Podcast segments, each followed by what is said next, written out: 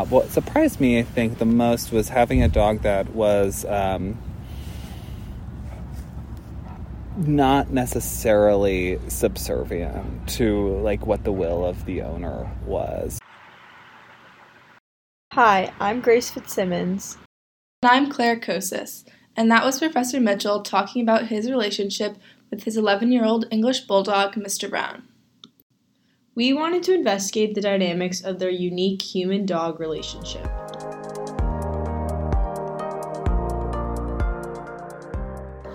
Dogs have always played a pivotal role in Professor Mitchell's life. He grew up around them because his parents were always adopting older dogs, although he does not necessarily consider himself a dog person. So I'm slowly becoming more of a cat person. Um, the reasons for that is cats are just quieter. While searching for a dog, he had certain expectations for what his future dog would be like. I thought a dog was just going to be a great, quiet companion. Mr. Brown defied those expectations, but also lived up to them. There's a lot of uh, forced headbutting that goes on to like get my attention. There's a lot of uh, vocalization to get my attention. As we have learned from Alexandra Horowitz in her book Inside of a Dog, dogs vocalize for many different reasons. Horowitz says dogs bark both intentionally and inadvertently. They either express something about the world or something about the signalers themselves. It seems as if Mr. Brown has been a lot more vocal than Professor Mitchell was expecting.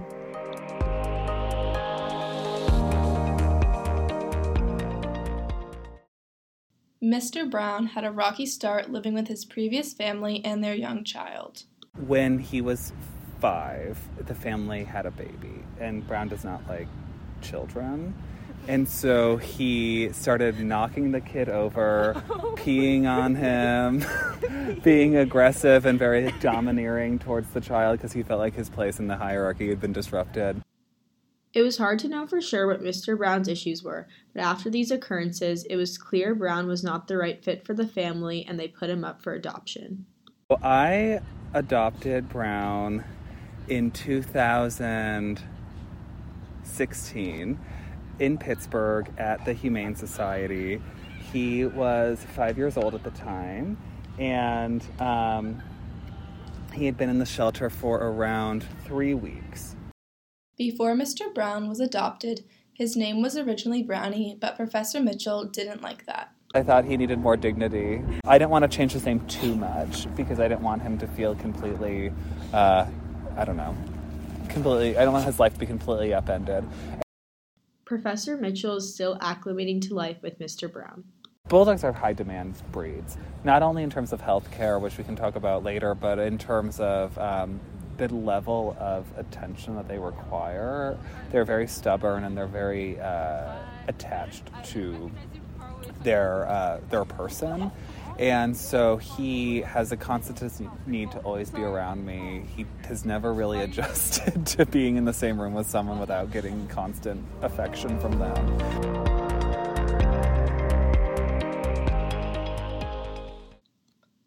As a breed, bulldogs are supposed to be very friendly, courageous, and calm. That characterization comes from the breed standard, a written description of the ideal bulldog. Every American Kennel Club breed had a written standard created and updated over time by the official breed club. The official breed club for bulldogs is the Bulldog Club of America. According to their written standard, bulldogs are supposed to be relatively good with children. Mr. Brown turned out not to like children. Further, in the case of bulldogs, breeding to standard turns out to produce unhealthy dogs. It's because they've been overbred, which is why another reason why it's hard for me to think about if I'd ever get another dog is because I would like to get another bulldog one day, but I don't want to have to. I wouldn't. I wouldn't get one from a breeder because breeding bulldogs is very. Uh, it's very dangerous, and I think that it's it can be very cruel. So I don't know if you know this, but female bulldogs cannot deliver their puppies naturally. They all have to get cesarean section because the yeah because their hips are so small and the heads and shoulders of the puppies are so wide that um, the mothers would die. In his 2011 article, Can the Bulldog Be Saved? Benoit Denizet Lewis explains that the dogs are inbred for specific traits, like the massive and short faced head of the bulldog, which are detrimental to the health and welfare of dogs. A lot of the traits the bulldog is inbred for are the breed standard.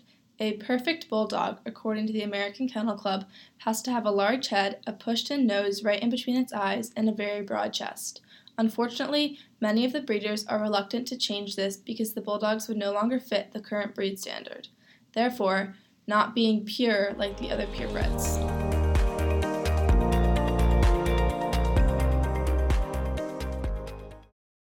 Similar to humans, dogs have individual personalities and traits.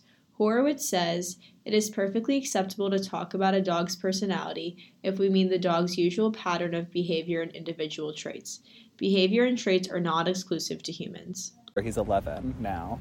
Um, but as you can tell, he still has a very kind of determined will.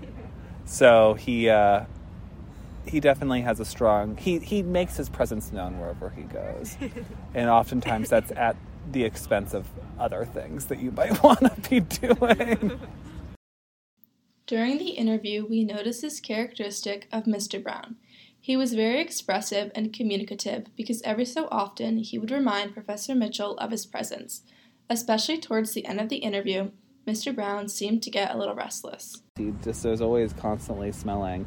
Um, and because his because he's brachiocephalic, which means his snout is punched in, he has to put his face right up into something. The anatomy of the dog's nose is especially unique to dogs. Dogs have hundreds of millions more olfactory receptors in their noses than humans. According to Horowitz, dogs have hundreds of millions of receptors in their nose, and they even have a second kind of nose called the vomeronasal organ. Humans can sniff about once every two seconds, but dogs can sniff up to seven times a second. Professor Mitchell's knowledge and honesty about the dark history behind breeding bulldogs is separate from the fact that he loves Mr. Brown and he plays a pivotal role in his family.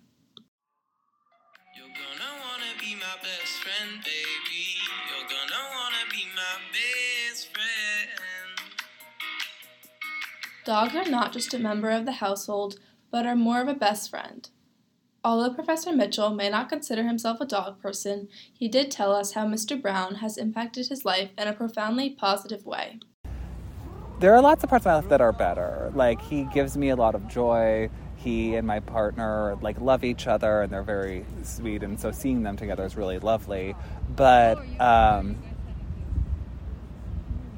being accountable for another living thing is a lot of responsibility. Everyone says this with animals, but it really is, right? So it's making sure that they have high quality food, going on walks, being home at particular times, um, taking them to the vet, making sure they socialize adequately with other dogs, being responsible for their behavior if they act poorly in public.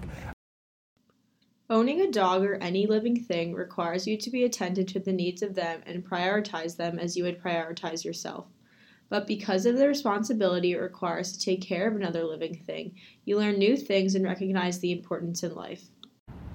Because I don't have children, having a dog has given me a lot of perspective on like what is important in life. And so it forces you to be accountable for something else which in turn allows you to have a more well-rounded life. So I think that holistically, yes, for sure. I've, I've learned love and empathy and compassion, and really uh, cherishing a relationship with some with an animal that you can't talk to, uh, at least in a kind of uh, verbal way.